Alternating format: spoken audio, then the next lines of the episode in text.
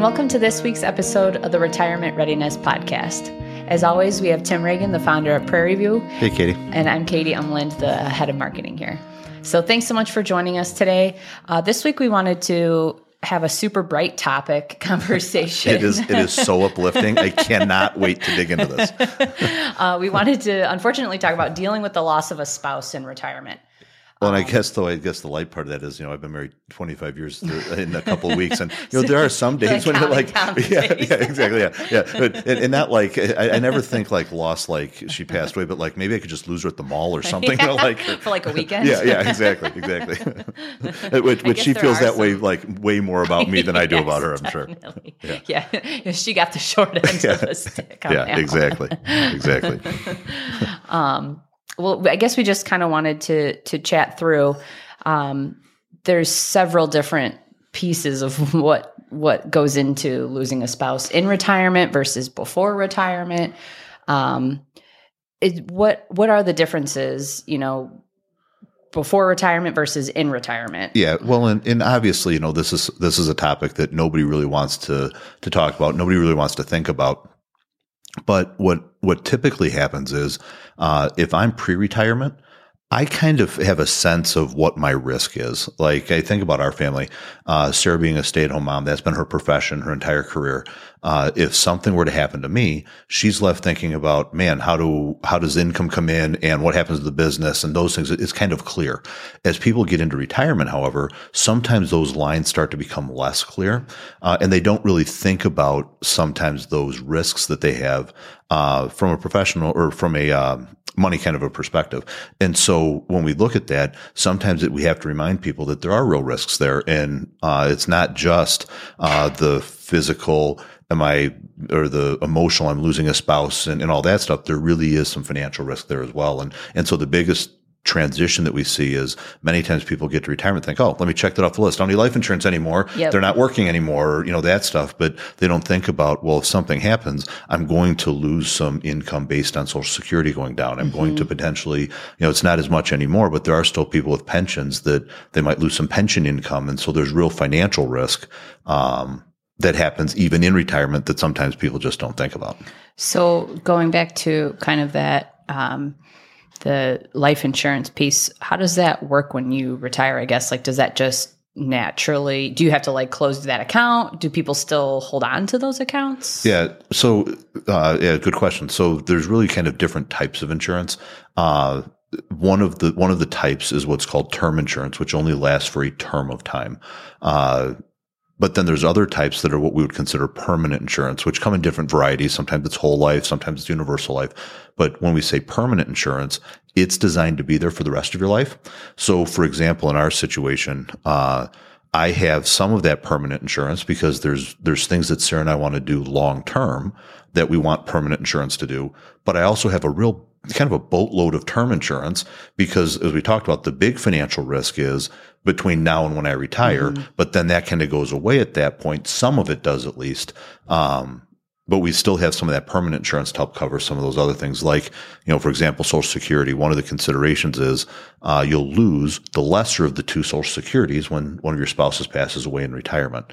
So when you think about that, uh, you know, if you're used to just saying I have $5,000 a month in social security income, and now a spouse passes away and I only have $3,000 a month in social security mm-hmm. income, that's a pretty big loss that you have to kind of account for and think about. Again, do I sell the house and downsize? Do I? Well, that's a whole different conversation, yeah, right? Like, yeah, uh, that it starts opening the door to a lot of. Well, and, and really, what we try to do is the same. It, it, you should have the same hat on, in our opinion, the same hat on as before you retired. Of selling the house and downsizing should be a lifestyle choice, not a forced into sure. I have to do this choice. Uh, you know, the idea is that you want to try to set your spouse up in a way that they can continue to have the the retirement that you guys wanted. Uh, really, whether it's one or two, one or two. Uh, and and not have money be the reason why things have to change. Sure.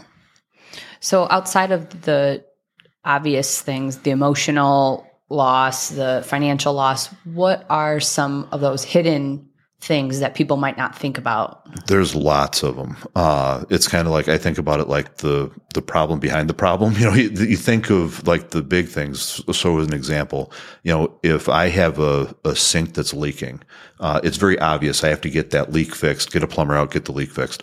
But what I maybe not, am not thinking about the problem behind the problem is that where that was leaking now has dripped into the basement and has created, uh, yeah, or some other issue, right? And so uh, many times what we'll see is I hate to say it this way, but it's almost like the wrong spouse dies first, where you have a couple and they fully expect and they put all these plans together that say mm. the husband's going to die first and then he doesn't, and the the wife passes away first, mm. and now and all of a sudden he has no idea how to turn the washing machine on. Uh, yeah, or you know, we we had one couple uh, that uh, that the wife had passed away first. They did not expect that, and this was back when he still got checks and, and everything. And he went to deposit a social security check, and the bank refused it because the signatures didn't match because he had never signed it, never signed. signed the back of his check to deposit. it was always her. Yeah, and so uh, so it, it, we we spent time having to teach them how to write a check, how to de- uh, balance a checkbook. Oh, you know, yeah. that's that stuff. So so part of it is that, uh,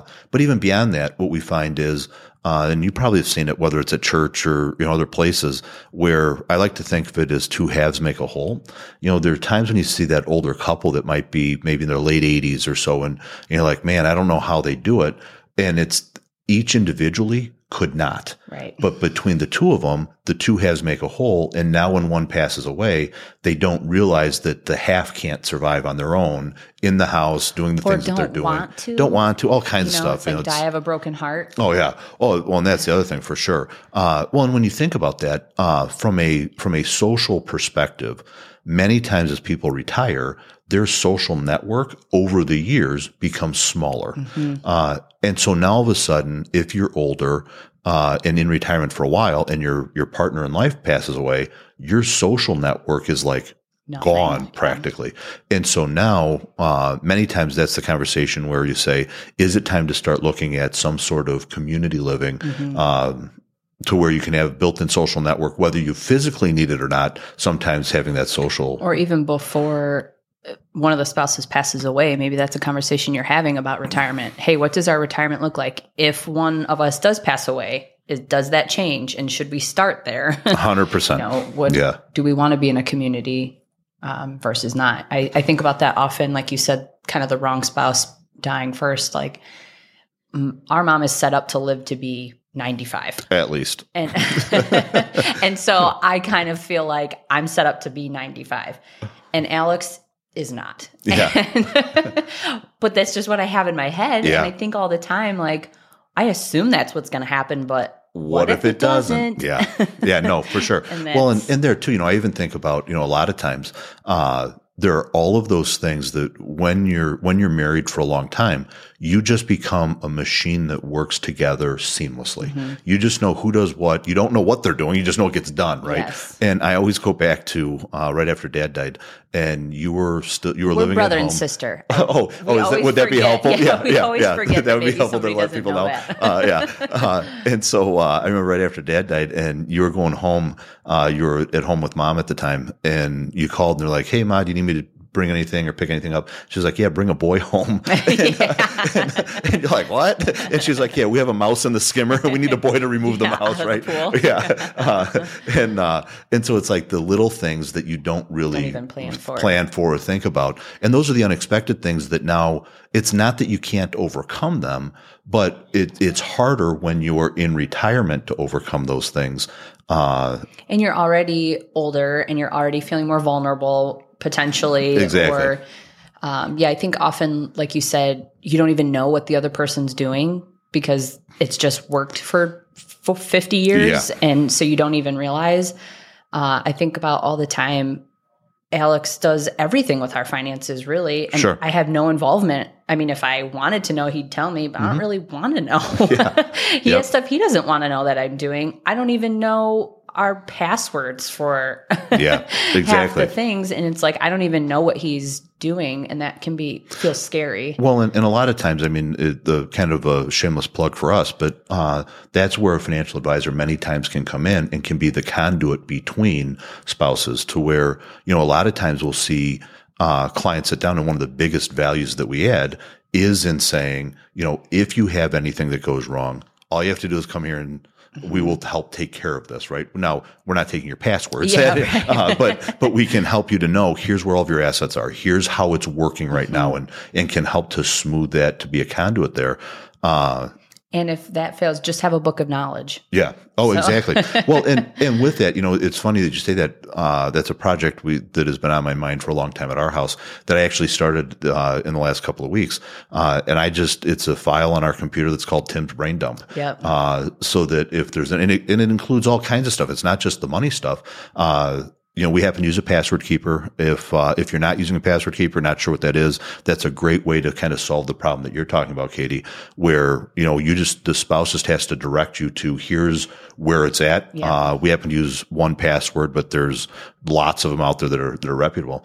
Uh, and so then by logging in, I all I have to do is in my note tell Sarah how to log in, and then she has access to To everything. to everything. Uh, but it's even silly stuff like you talk about the pool. Uh, you know, laying out my weekly program with the pool so that Yeah. she knows what chemicals chemicals to add when. You know, that's something I accumulated over 20 years of owning a pool. Uh, why have her start at zero type of stuff? And know? if you don't want to do any of this, this is how much it costs to have somebody exactly, yeah. come Well- and do it for you. well, and, and as you say that, it, it really does become that because it turns into uh, over time. I've also developed relationships with vendors. Yeah. And so, you know, hey, if you don't want to do this, here's who I think you should maybe look to Mm-hmm. uh, to do those things, just so that if something ever did happen, it, it's much easier. And, and what happens is, as people get to retirement age, that almost gets even worse because a lot of times, as you think about uh, what you're doing in retirement, you're doing gardening and housework and you know all that kind of stuff. Well, maybe you used to have the the lawn always mowed by a service when you were working, and then you retired and you're like, oh, I like mowing the lawn. Let me do that again. Well, now where do I start Where to get somebody? come- You know that kind of stuff. And so, uh, I think that that when you're when you lose a spouse pre-retirement versus post, there are some very real differences that happen that that you should be aware of. Well, and even going back to you know those vendors even just writing kind of trusted sources down in Yep. your book of in your book of knowledge like you know if i have a question about the furnace this is who i Who I first call, talk, yep. talk to or this guy always tries to upsell you Yeah. know or Yeah. or kind No, of whatever kind of going through all those um, listing out those different Yeah. Well, unfortunately, fortunately in our house, you know, Sarah handles most everything. So I don't, that, that book of knowledge on Your my book of part. knowledge is this yeah, big yeah, is this yeah, this no, big? exactly. Uh, you know, and which, which if, uh, is, is kind of funny because the kids always know if Sarah's not around for a while, they're like, uh, this, ain't how This ain't how is- the wheels are falling off. The wheels are falling off. They, they tell me frequently, uh, yeah, we know why mom stays home now and, uh, you go to work because this just doesn't work. So. Um, okay, but what about some mistakes that you often see people making? Like what what feels like the most kind of detrimental that you see or Yeah, for sure. Uh, so the, I think there's a couple of things. Uh, and, and the, the mistakes kind of fall into two different camps. The first one is kind of what we are talking about. What mistakes happen pre spouse passing away, Mhm. right? Uh, but then the other mistakes that, that can happen is post somebody passing away. And there, what we find many times is, uh, a spouse that starts making decisions too soon. it kind of goes into panic? mode? Uh, Yeah, well, and not even panic mode. What what we've found uh, is that you know many times when you lose somebody important to you, uh, you can feel like you were there. You can feel like, man, I'm sharp. I'm making decisions. I know what I'm doing. Uh, and then you you wake up 12 months later and you're like, that 12 months was a blur. Yeah. I don't even know where I You was. feel at. like you were in your right mind. You do. Yeah. And and then you're like, I don't even remember chunks of that time period. Uh and so what our encouragement is for any big decisions, there is no rush. Put off the big decisions for 12 months. Uh give Big yourself decisions like downsizing your house. yeah, do I sell the house? Do I Right. do I start like okay, my spouse has passed away and uh, maybe I had an insurance policy that they left for me. I'm going to give all that money to my kids Yeah. sounds really good. That'd be really nice. Maybe maybe get to the grandkids or whatever. Uh, but no, you need time to let the dust settle a little bit, really settle into what you think the new reality looks like, and how do we how do we adjust from that. Um, you know, the other just the other things that when we talk about mistakes that uh, that we see people make sometimes on the front end is, and it, it kind of links in with kind of the wrong spouse dies first. Uh, sometimes people have choices with things like uh, annuity payouts or pension payouts or those types of things, and they they don't they assume a certain outcome and they make certain choices there. So, for example, uh, I may have a pension that I could choose where I get the full pension while I'm living, but if I die, my spouse gets nothing. Or I can take less in a pension, but if I die, my spouse gets some. Uh, well, those are financial calculations that we can help with. And many times people go into those thinking, oh, there's only one or two options. I'm just going to choose one that, that seems right. Uh, and in the end, ultimately they end up in the wrong choice. And so on the front end, when you're getting into retirement, having kind of this mindset around, you know, how do we plan for that and how do we maximize what we're given, uh, in our retirement benefits can making the decision there can drastically affect the outcome, uh, for the remaining spouse. So. And when you say like before retirement, like are you meaning like in your 30s, your 40s? Yeah, so those decisions are usually made at time of retirement. So okay. I'm getting ready to get go into retirement. The year before I go to retirement, here's when I start making some of those. Okay, start setting up for. Okay. Yep. Uh, yeah, and and really, you know, when you when you think about uh, what does that look like? What does post spouse kind of life look like? Uh, it really still comes down to lifestyle desires. It comes down to uh, what do I want to be doing in retirement? It comes down to how do I want to spend my time and, you know, all of those things. And so that's why we would say you don't know what that's going to look like. So don't make those major decisions that are hard to unchange until you give yourself some time to just catch your breath a little bit. And yeah, I feel like it's it's such a heavy topic and there's so many obviously like you don't know which spouse is going to go first. Like all those things can make such a difference. But um, I feel like setting yourself up with a book of knowledge and and having some, especially a, a trusted financial advisor. I know that's the business we're in, so it sounds um, cheesy or corny, but that I mean that's a huge, huge piece of. Well, what happens is, and and again, not to uh, upsell a little bit, but uh, but what happens is, as an advisor, as a financial advisor in particular, we typically are the link to many parts of your business or parts of your life. Meaning, we know who your accountant is, we know who your attorney is. Uh, we know where your banking relationships are. We, you know, so there's a. You can talk to the kids. Correct. Before yeah. and after, you can kind of work as a middleman or like delivering some news or yep, yeah. or kind of helping to have those conversations. No, 100%. Well, and, and it's one area where, you know, when we talk about mistakes that sometimes people make, sometimes people keep the kids out of their financial matters. Uh, they like it's, it, which I don't necessarily all the way understand. Uh, because it's a way for you to pass on your legacy, pass on your thought process. You know, you've accumulated things over the course of a lifetime and you've accumulated knowledge. So many times sharing what what you have with your children not only can help them grow, help them to develop their knowledge base, all that kind of stuff, but really it can help set you up so that if something happens to one of you, it's much easier for them to step in now. Uh, and now it's like you have somebody else that you can lean on to help make decisions. And, you know, one of the biggest things we hear when somebody loses a spouse, the, their biggest loss in that is now everything falls to me and I have nobody to talk to about right. it. Uh, and so sometimes having bringing broadening that circle a little bit uh, and that i wouldn't say share everything with all of your kids you know but but if you can say you know somebody knows what's going on um, and we both trust them and we both made this decision together like kind of exactly. gives them some time to ask the questions to you before you're you pass away or absolutely and so a lot of times we'll even offer uh, with our clients to have a family meeting you know to sit down and kind of lay out. And it does not have to be detailed does not have to say you know they've got $200 in this account type of thing uh, but it can lay out broadly here's how it works. And then usually uh, couples will pick one person to be their trustee or their power of attorney. And it's with that individual that we share more of the details so that if something ever happens, it's a much easier transition.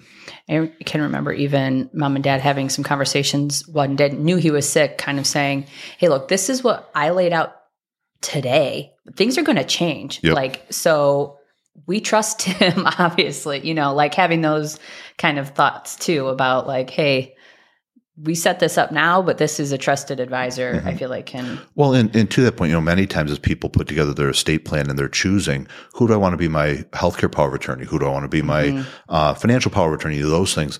The problem is that I love all of my children the right. same. I don't want you know child number three to feel like what did mom and dad not trust me to do that? They always pick child number two or you know whatever. And so sometimes having those family meetings, while they're uncomfortable, it's not fun. It's but sometimes it can help to explain what the logic and the thought process is behind it, uh, so that it, just everybody's on the same well, page. Especially before the emotion of losing a spouse or a parent comes into play, and mm-hmm. now you're also trying to have this emotional conversation also. Yeah, no, so. exactly. All right. Well, let's wrap up this very light uh, conversation. Any uh, closing thoughts before we wrap up? You know, I think the only closing thought that I have is that uh, usually it's a much more daunting conversation than people that people think it's much more daunting than it really is. Many times with just uh, 45 minutes with your advisor uh, can really to go a long way and, and prepare you. Uh, and the the other thing is, I think next time we're talking more about like hobbies and fun things yeah. to do in retirement. So, uh, so it's not always about this. yeah, it's not going to always be doom and gloom. We'll, we'll have some fun stuff too coming. But I up. think it's kind of to your point. It's that's one of those things where it's been on your mind and it takes up so much of your mind space. Where if you would just sit down and address it for forty five minutes, and then you can kind of check it off and get it off your list, and you're like, oh, that wasn't as bad as I 100% made it seem. So yep. yeah, I can, no. I can understand that. All right. Well, thank you so much for joining us today. As Tim said, our next topics are lighter, a little bit more hobby focused. So we hope you stick around for the next episodes. If you found any of this valuable, please like and subscribe to our Facebook page and our YouTube channel, and we will see you again soon.